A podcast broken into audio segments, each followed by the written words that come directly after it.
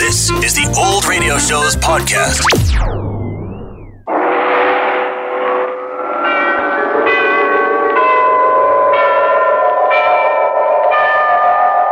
Sunrise and sunset, promise and fulfillment, birth and death. The whole drama of life is written in the sands of time. we present a new series of radio programs, The Clock.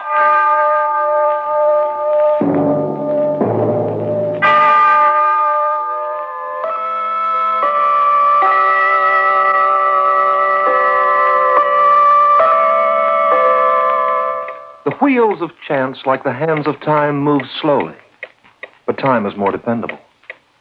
Chance is not only a gambler and a knave, it's also a playwright.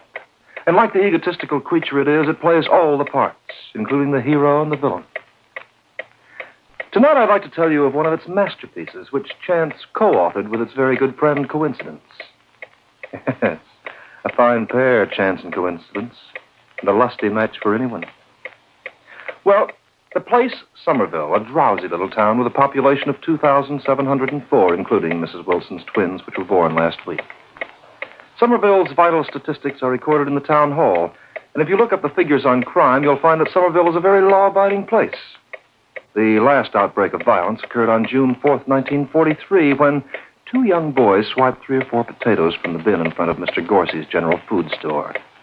The punishment was swift and just, and was meted out by the culprit's parents.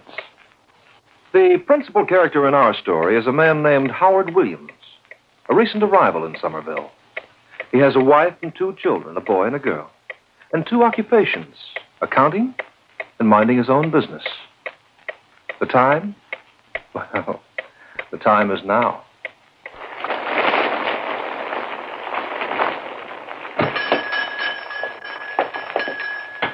Oh, good evening, Mr. Williams. Good evening, Mr. Hawley. I, I took two of your papers from the stand outside, the Star and the Gazette. Oh, that's eight cents. Uh, anything else? Not just now, thank you. Good. I understand you got yourself fixed up at the cottage on Spring Street. eh? Yes, I was quite a break. Houses aren't easy to rent these days. Uh, I I take it then that you'll be staying in Somerville for a while. Hmm? I'm going to make it my home, Mr. Hawley. Oh, now that's fine. That, that's real fine. You, you'll find that folks hereabouts are plain, not very exciting, but they're nice people to know. I think we're going to like it here. I'm sure you will. Uh, you, you like detective stories? Not particularly, but, but my wife does. Oh, fine. Well, now look, I got a new issue in today. I thought you might like a copy. You're nice, nice for reading by the fire and scaring the tar out of you in a long winter's night. I'll buy a copy for Hazel. She gets a big kick out of stuff like that. Oh, good. Here you are, Mr. Williams. That's uh, 23 cents in all. Thank you. Hey, this, this first story sounds like a thriller that's a crime that was almost perfect. oh, Hazel should like that. She's always getting me into arguments about the perfect crime. She, Sure. she reads so much of this stuff, she believes the perfect crime is impossible. Possible. uh, Well, uh, don't you? Oh, it seems to me there's many an unsolved murder case in the police files. Of course, I, I don't know much about those things, but I imagine a man could kill another man and get away with it if he planned it carefully enough. Ah, yes, but there's always a slip up, isn't there? Well, maybe there is. I, I couldn't say. No, my business is accounting. I prefer leaving the criminology to someone else. it's a good idea. I want a pack of cigarettes, Kensington. Very good. Here you are, ma'am. Uh, do you know where I can get a room for the night? Uh, Somerville Hotel is just about three blocks up. Hmm. No, I tried that. I phoned. They don't have anything. Well, the only other place I know of is Mrs. Copp's rooming house. Where's that? It's, it's just outside the town, about, about two miles up. Is there a bus that goes in that direction? Well, yes, see, you can catch it right in front of the door. Oh, good. Thanks very much. Oh, don't mention it. A stranger in town, I guess. Mighty pretty, too, eh? Well, I, I think I'll be on my way, Mr. Hawley. I'm afraid I'm late for dinner. Well, I'm certainly glad to hear you're going to make Somerville your home, Mr. Williams. We're one big happy family in this town, and we always welcome you, comer. It's good to have friends, Mr. Hawley. Lots of friends. And I hope to make them here. I- I'm a simple man with simple tastes. And I've always wanted to raise my family in a community like this. Drop in again soon, Mr. Williams. I will, and, and thanks. Good night.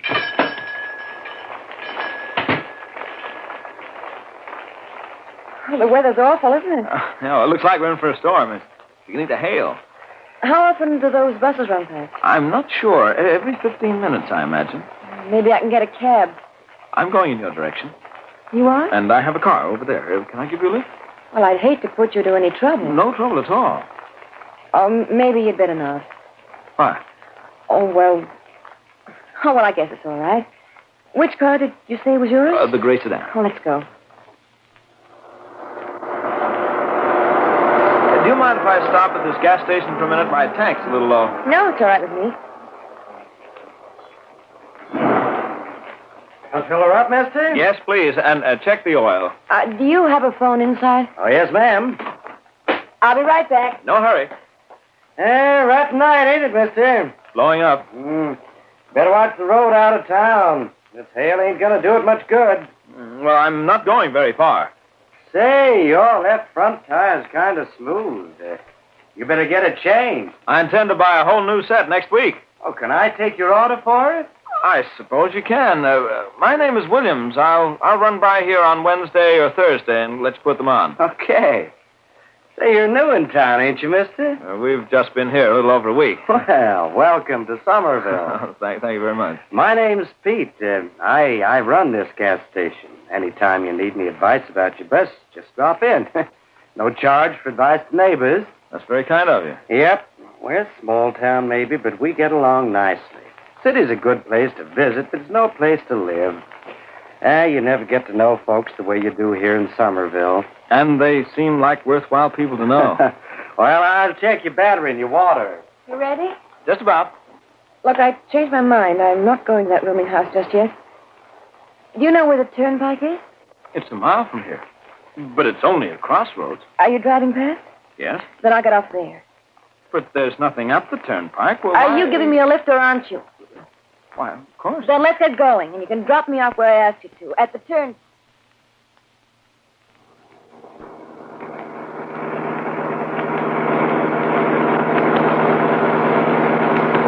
You certainly are a careful driver, mister. It's hard to see the road in this weather. How far are we from the turnpike now? Half a mile, I guess. I'll uh, let.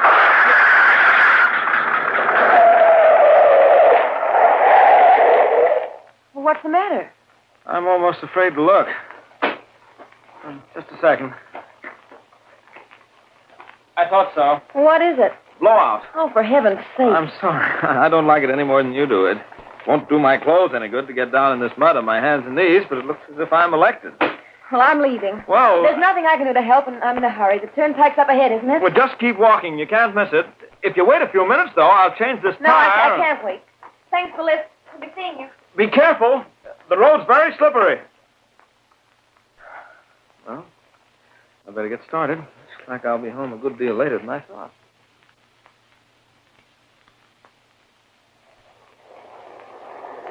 Hold it, mister! Hold it! What's the trouble? The road is blocked.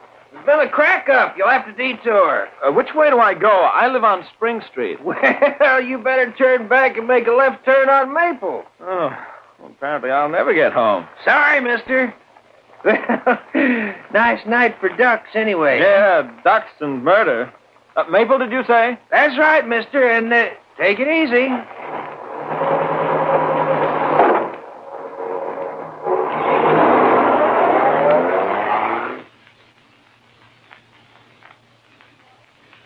Howard Williams, you ought to be spanked. Now, don't be angry with me, Hazel. I couldn't help it. We'll have to send those clothes to the cleaners immediately. I only hope they can get all the mud off. Well, it's nice to be home again in front of the fire. Uh, is that robe warm enough for you, dear? Now, stop worrying, dear. I don't catch colds as easily as that. Howard, I met one of our neighbors this afternoon, Mrs. Harvey. Oh, she was awfully nice. She kept asking me if there was anything she could do to help make us comfortable. Everyone here seems to be that way, Hazel. It's going to be nice living in Somerville. After all we've been through, it'll be like making a brand new life for ourselves. You promised me you wouldn't think about what happened. It was like a bad dream. But I'll forget about it. In time. I, I did all I could for Mr. Cagle. Sorry it ended up the way it did, though, that's all. If only he hadn't dragged you into it, your reputation. Hazel, let's not discuss it, huh? Are you happy, Howard? Right now, I'm very happy. That's a great deal more to living than making money, Hazel. When you have peace and contentment, when, when you have good friends and neighbors. Oh, I'll take it, dear. Hello? Mr. Williams there, please. Who's calling? My name is Mallory. Lieutenant Mallory, State Police. Police. Just a moment. Police. Yes. Hello? Mr. Williams? Yes? Sorry to trouble you, Mr. Williams, but I was wondering if you might give me some information. About what? Do you know a woman named Laura Pearson? Why, no. Are you sure? Quite sure. We didn't think you'd know her, but uh, Mr. Hawley mentioned something about your being in his stationery store when she came in for cigarettes. A tall girl, good looking, bleached blonde hair. Oh, oh, oh yes, I, I remember now. Good. I wonder if you'd mind dropping into headquarters for a few minutes. Now? Well, if it's not too much trouble, we won't keep you long, but you may be able to help us out. Well, uh, if it's Yeah, important. it's very important. You see, we found Laura Pearson about an hour ago. She'd been strangled to death.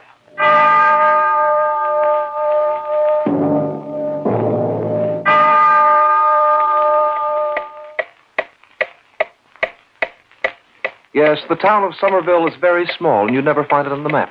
But things do happen in Somerville.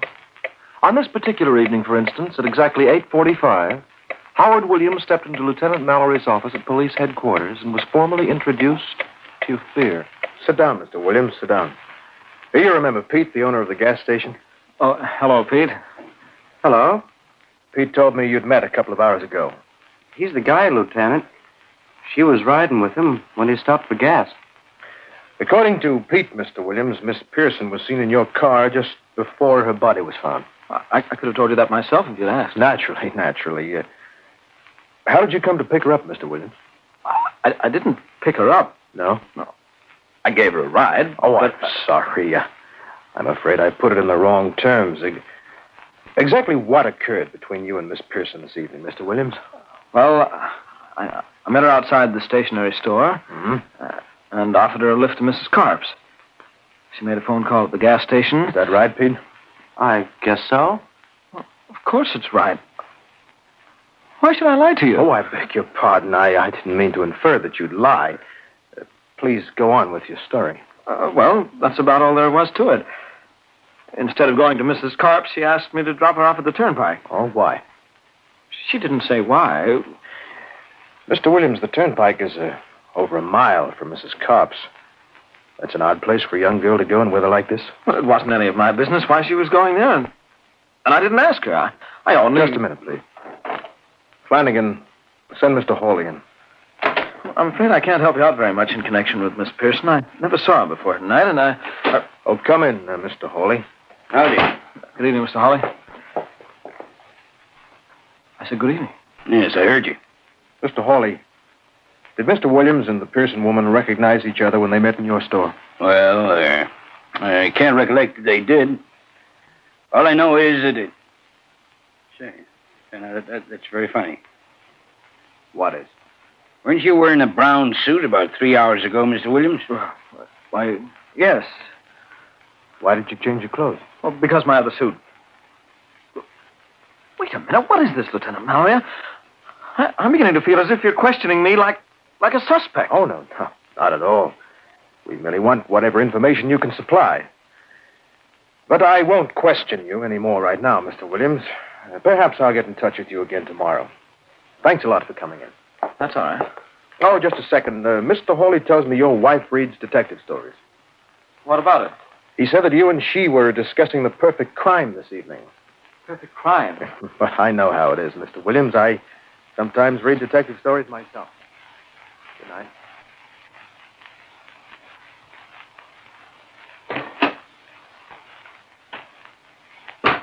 What happened, Howard? I don't know. He questioned me Uh, about this girl. And that was all. They certainly don't think that you had anything to do with it. Of course not. I I saw her before the murder, so naturally they want me to give any information I can. Why, I never even met the girl before. It's ridiculous. They haven't got anything on me. They can't prove anything. They. Hazel, Yes, dear. you know I had nothing to do with this, don't you? You don't have to defend yourself to me, Howard. Defend myself?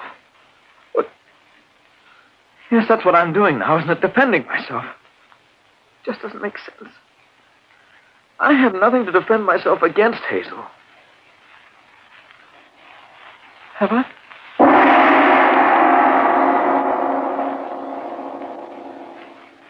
Sorry to disturb you again, Mr. Williams. What is it now, Lieutenant? There's a man named Cy Parker who lives about a mile north of the turnpike. I'm afraid I don't know who he is. Well, he may know you, however. He does? I seem to give me a pretty good description of you. He said he warned you away from the roadblock uh, early this evening. Oh, oh, he must be the man who told me to detour. That's right. He also said you were alone What about it? and that you looked like you'd been through some kind of a crack up yourself. Did I look like a. But he said he noticed mud on your face and hands, and you seemed to be rather annoyed at being held up. Well, naturally, the, the weather was foul, and as far as the mud was concerned. Are those your clothes on that chair there? Yeah. Brown suit. Were you wearing it tonight? Yes. Muddy, isn't it? I, I had to fi- fix a flat tire. Ah. Mr. Williams, you'll have to return to headquarters with me. What for? Well, there are two or three loose ends that have to be cleared up. Sins, what do you mean? When we found Laura Pearson's body, uh, her clothes were also covered with mud.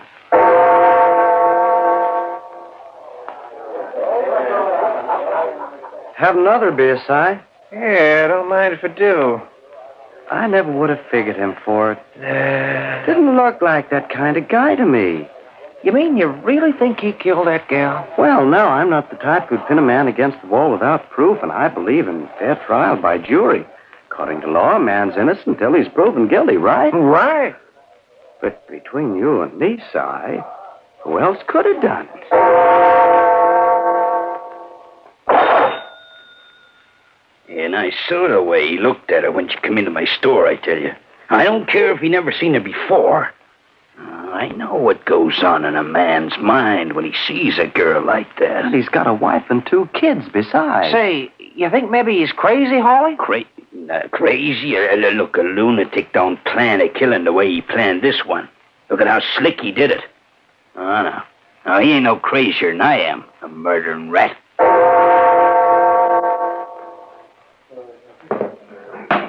Uh, well, Judge, uh, he was sitting with this woman in the car, and it seemed to me they knew each other a lot longer than he said he did. Uh, anyway, uh, he he told me to fill up his tank, and I figured uh, he was going for a ride, a, a long ride, with her.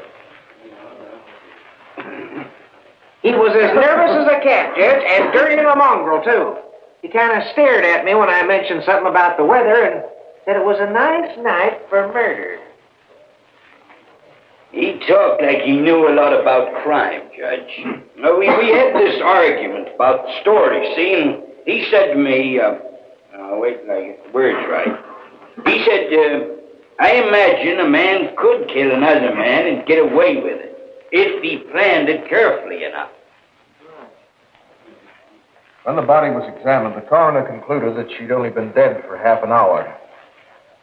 He uh, filled his gas tank at 7.10. Cy Parker steered him away from that roadblock at 7.40. It's only a 10-minute drive from the gas station to the roadblock at the most, but apparently it took Williams almost 40 minutes. We uh, also discovered that the defendant had been involved in an embezzlement case in Chicago. He was acquitted. He left the city soon after. And it is the judgment of this court, Howard Williams, that you be sentenced to hang by the neck until you are dead.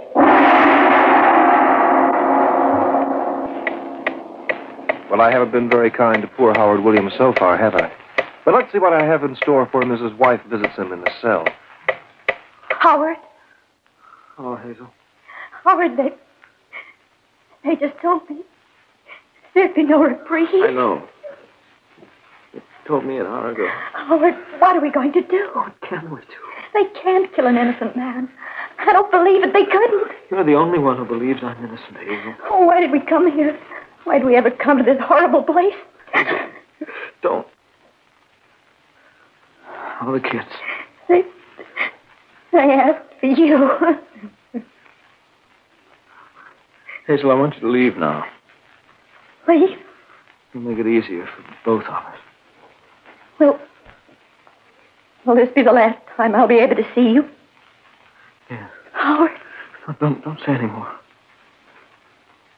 Tell them outside that I want to see the prison chaplain. I refused to talk to him earlier, but I've changed my mind. Bye, Hazel. No. No, I won't say goodbye. You still have time. There's still a chance. There's still a chance. I'm afraid there isn't, Mr. Williams. Hello, Lieutenant. Hello, Williams. You asked to see me? Yes. Open the cell door, Haggerty. You can leave us, Haggerty. Hazel, will you leave us too? I'll, I'll wait outside.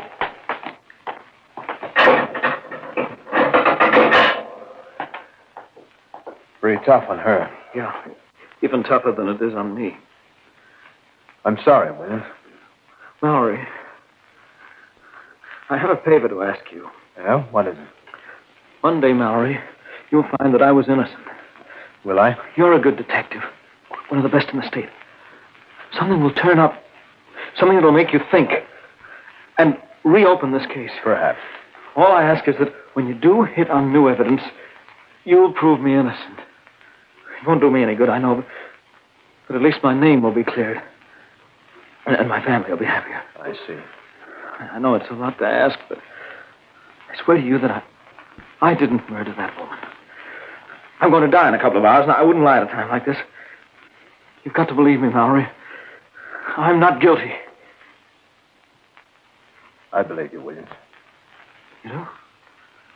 I not only believe you, but I'm sure you're telling the truth. You're sure? Did you, did you say? Yeah. But how can, how can you be sure? I, I mean, It's very simple. Simple. Uh-huh. I know you're innocent because I also know who killed Laura Pearson.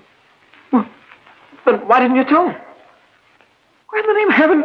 d- Don't you tell him that you, you know? I can't, Williams. You see, I killed her myself. What? I was the one she, she called that night from the gas station. I was the one she met, Williams, at the turnpike. No. She deserved to die. She was a blackmailer, a cheat. She wouldn't take no for an answer when I told her we were through. I have a family of my own to think about. You, you'd tell me that now? You wouldn't expect me to mention it in the courtroom, would you? Yeah, I killed Laura Pearson. There are only two people who know about it now, Williams. And after tonight, there'll only be one. You're wrong, Mallory. Wrong? There's someone else you didn't count on. He- He's just outside the cell door. What? Did you hear what he said, Chaplain? Did you hear? Yes, I heard. Chaplain, as a man of God, you've got to keep a confidence. You can't tell them. You won't. No, Lieutenant. I won't. But you will, my son. Yeah, you're right, Chaplain. I guess I will.